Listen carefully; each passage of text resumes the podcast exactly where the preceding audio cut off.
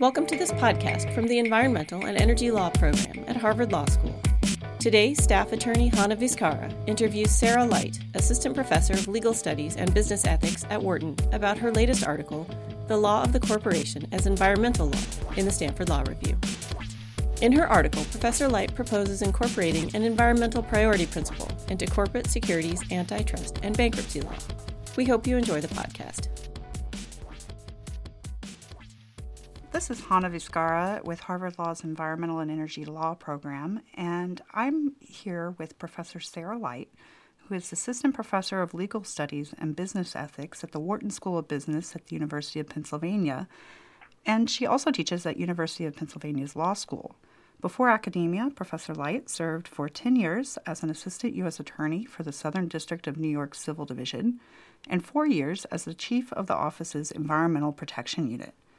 Her academic research examines issues at the intersection of environmental law, corporate sustainability, and business innovation. In that vein, Sarah recently published a law review article titled The Law of Corporation as Environmental Law in the Stanford Law Review. And that is what she is here to speak with us about today. Sarah, welcome. Thank you so much for having me. So, your article argues for understanding certain areas of what I would term business law as fundamental aspects of environmental law, in particular corporate law, securities regulation, antitrust law, and bankruptcy law. I think uh, most environmental lawyers in private practice would probably vigorously agree that these significantly intersect with environmental law. In my prior life as a law firm attorney, uh, corporate law regularly intersected with my work through due diligence on deals or crafting environmental provisions in contracts or arguing over corporate law issues like piercing the corporate veil to determine who was responsible for environmental liabilities. Or we also regularly reviewed environmental information and corporate disclosures to the SEC. So I can certainly support the assertion that these uh, areas of law play a significant role in determining environmental outcomes. Can you tell us a bit more about the premise of this article and what drew you to the subject? Absolutely. So, the truth is, I have wanted to write this article since coming to Wharton being an, a professor who uh, studies and does research on environmental law, but as a professor at a business school primarily rather than a law school, I have spent a lot of time kind of trying to bridge the gap between legal scholarship and management scholarship, understanding what environmental law is, and understanding how business managers and managers within firms think about what their environmental obligations or ethical duties are. And so that means that both in my research and my teaching, I spend a lot of time thinking not just about kind of the traditional canon of public environmental law, statutes like the Clean Air Act or the Clean Water Act or the Superfund statute, but also thinking about voluntary, in quotation marks, actions that firms and firm managers can take to reduce their, the negative environmental impact of their actions or to improve the, the quality of the environment. Those voluntary actions are often termed some kind of private environmental governance.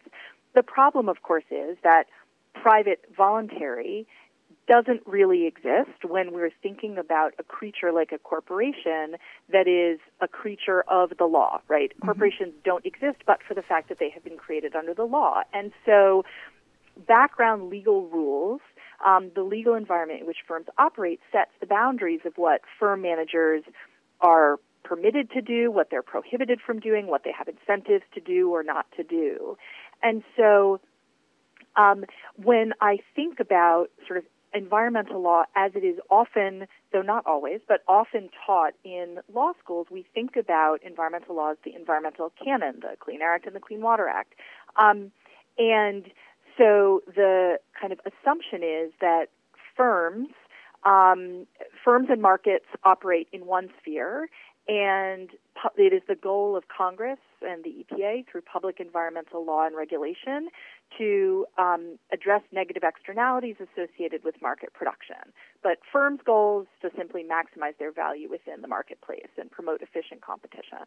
So my article kind of questions this division of labor between law that governs firms and markets and traditional canonical environmental law that governs the negative externalities of not only behavior by corporations, but by many actors within society, and basically says that what we need to do is be thinking about all of these things together because firm managers make decisions that have profound environmental consequences long before pollution comes out of a pipe or a smokestack as an externality that meets a threshold under traditional public environmental law.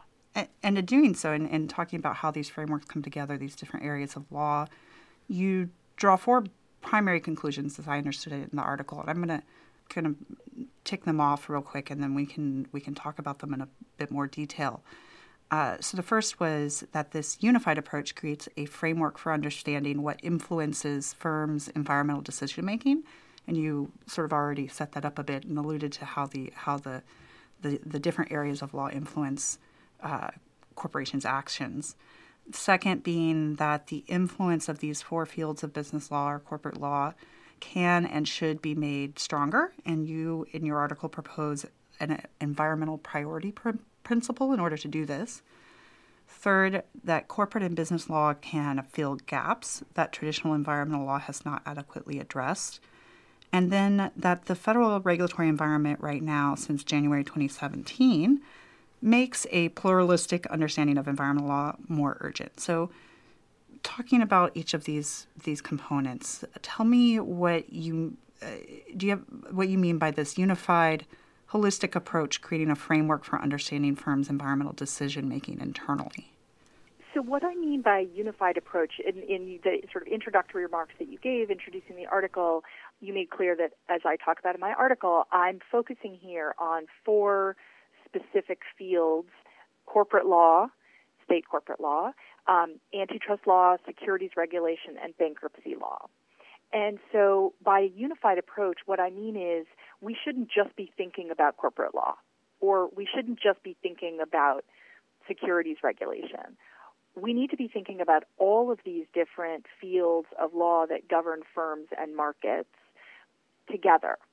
So, first, by looking at all of these fields together, um, the article develops a kind of analytical taxonomy of five primary ways in which these fields of business or corporate law intersect with environmental values and goals.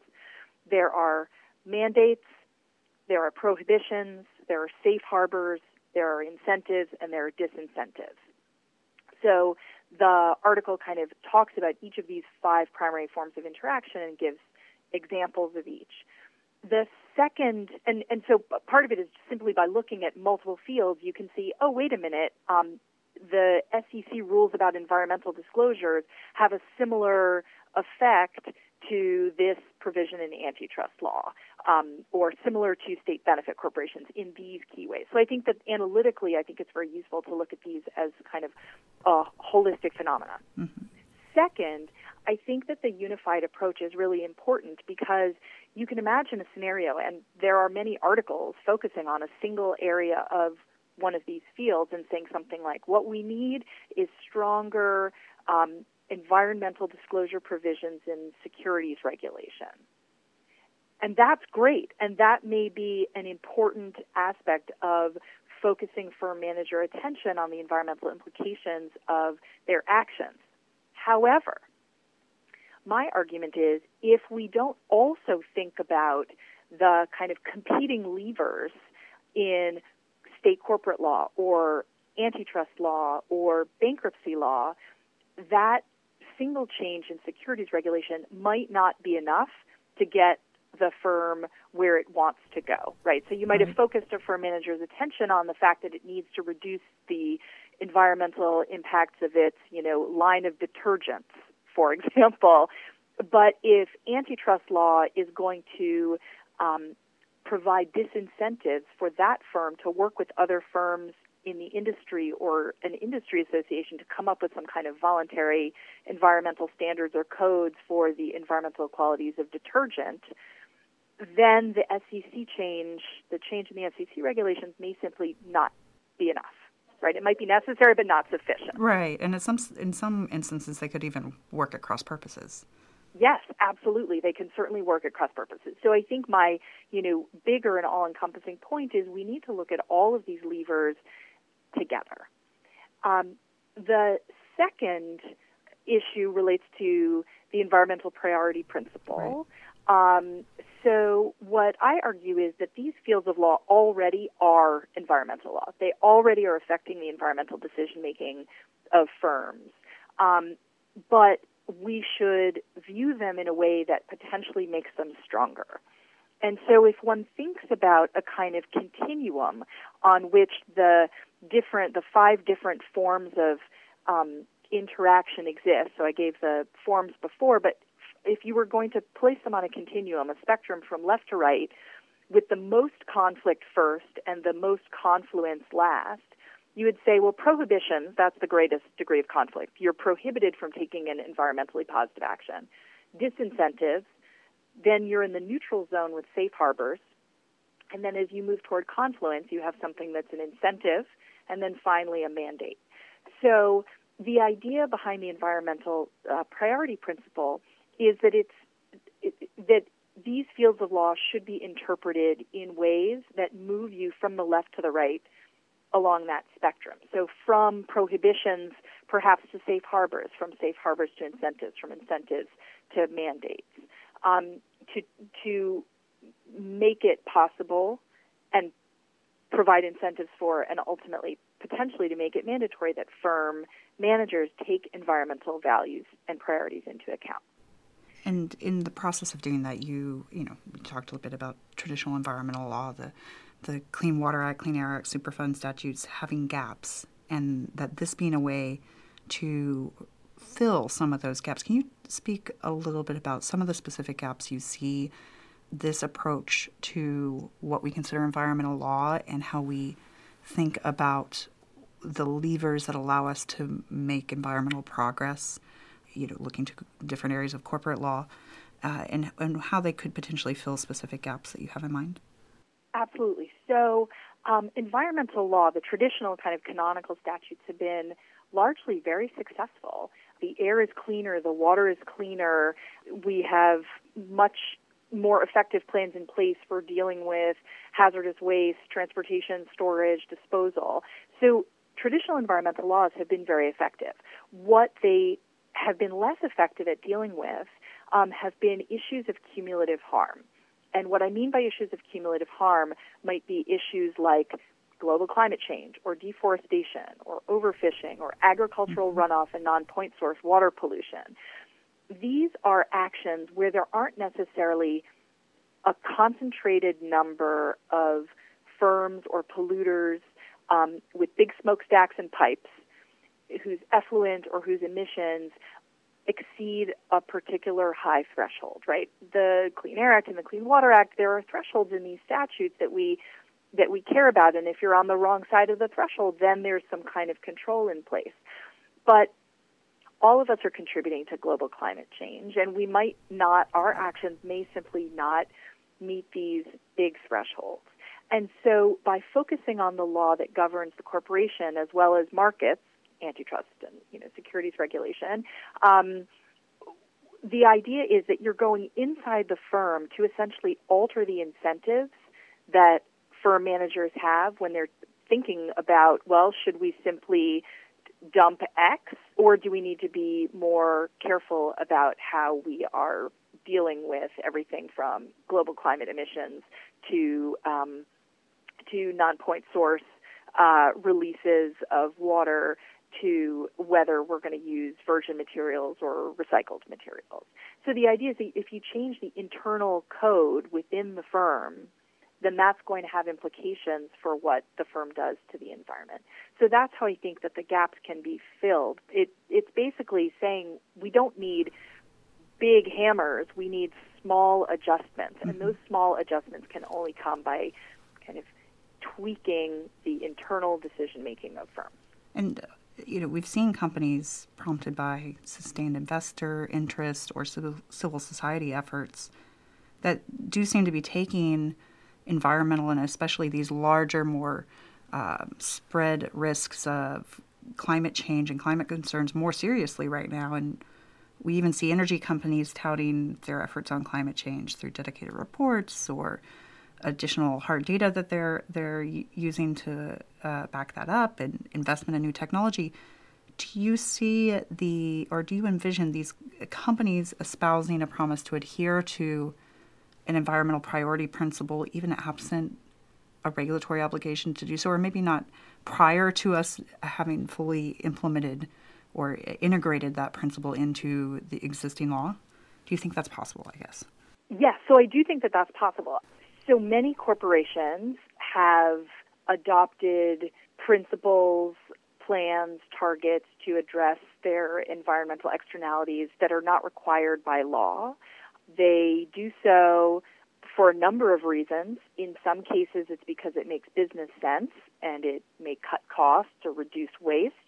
In other cases, it may be for uh, reputational benefit. It may be because investors are pushing for it. It may be, be because customers care about environmental values. The business judgment rule, which is part of state corporate law, essentially creates a safe harbor that gives managers discretion to take actions that they believe are in the long run interest of the firm um, without fear that courts, if they were to get sued, that courts would second guess their judgment as long as there's no kind of uh, you know insider dealing, as long as they're acting in good faith.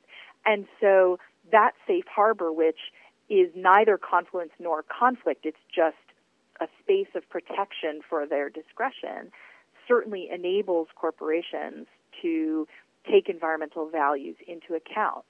Slightly stronger on the continuum would be something like the state benefit corporation laws, where a firm can affirmatively choose to incorporate or reincorporate as a benefit corporation, in which case it basically designates um, a specific benefit that could be an environmental benefit, it could be a social benefit, as well as needing to consider general benefit of its uh, of its operations with respect to society and the environment alongside profit.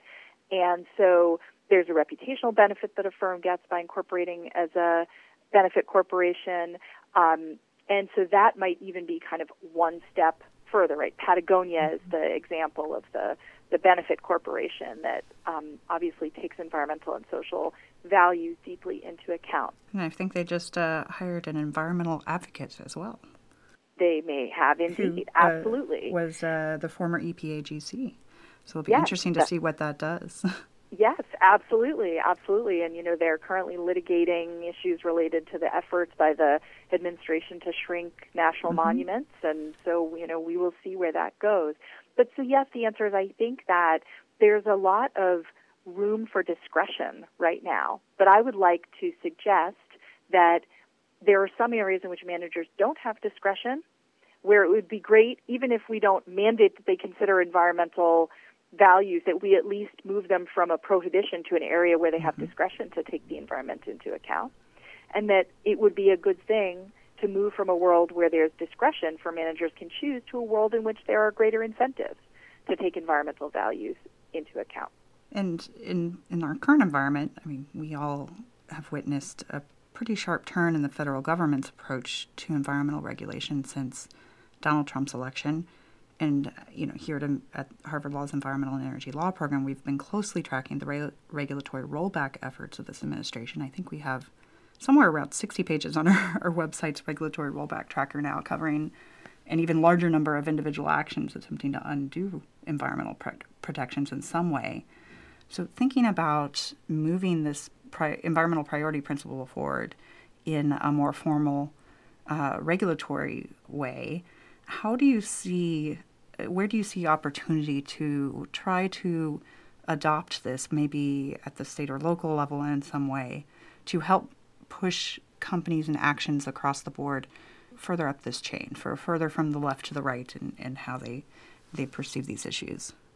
Right. So that is a great question. So at the moment, I think aspects of this approach um, are aspirational. Right. I mm-hmm. think to myself, wouldn't it be nice? Wouldn't it have been good if prior to the current deregulatory efforts, there had been um, a greater fragmentation of regulatory responsibility beyond the core and canonical environmental statutes, largely enforced by the EPA, into other institutions in society so that there could be some greater degree of insulation from deregulatory action. Um, it's at this point when one thinks about the mechanisms by which these um, the environmental priority principle could be implemented, one needs to actually disaggregate the fields again because the fields are they are enforced by different regulators at different levels of government. So obviously, if we're thinking about securities regulation and antitrust, we're talking about the federal government. We are talking about the SEC and the Department of Justice and the Federal Trade Commission. It is very unlikely that in the current uh, political climate that an environmental priority principle would be put into place at the federal level in those institutions. Um, however, when we're thinking about something like corporate law or the, you know, including the business judgment rule or benefit corporation statutes, we're talking about the states. And there has clearly been some degree of pushback by the states against the deregulatory approach, and there has been a lot of experimentation by states um, in uh, in the environmental arena in general. So I think that the area where it would be really interesting and exciting to see greater experimentation would be in the states with respect to state corporate law and state benefit corporation law. I, I do think there's a lot of interest right now in looking out uh, beyond the federal government for, for efforts across the board when it comes to environmental uh, uh, protection and forward thinking action on climate. And um, so, this is an interesting way at looking at new areas in which states or, or different levels of government can, can have an impact for sure. I want to just ask you whether there's anything else you'd like to highlight from your piece that we haven't touched on yet. Um, we'll, of course, make sure to include a link to the piece on our website. Uh, but is there any you know burning burning aspect of it that we, we haven't gotten to that you think we should mention? Honestly, I actually think that your questions have been very comprehensive, and um, so no, there is nothing that I would uh, that I would add to the account um, beyond what we have discussed. Well, thank you so much for speaking with us today, Sarah, and I look forward to hopefully seeing this concept incorporated into uh, in, into various areas of law uh, in the near and long term future, and being a part of helping make that happen. Thank you so much. I'm so delighted to have this conversation with you.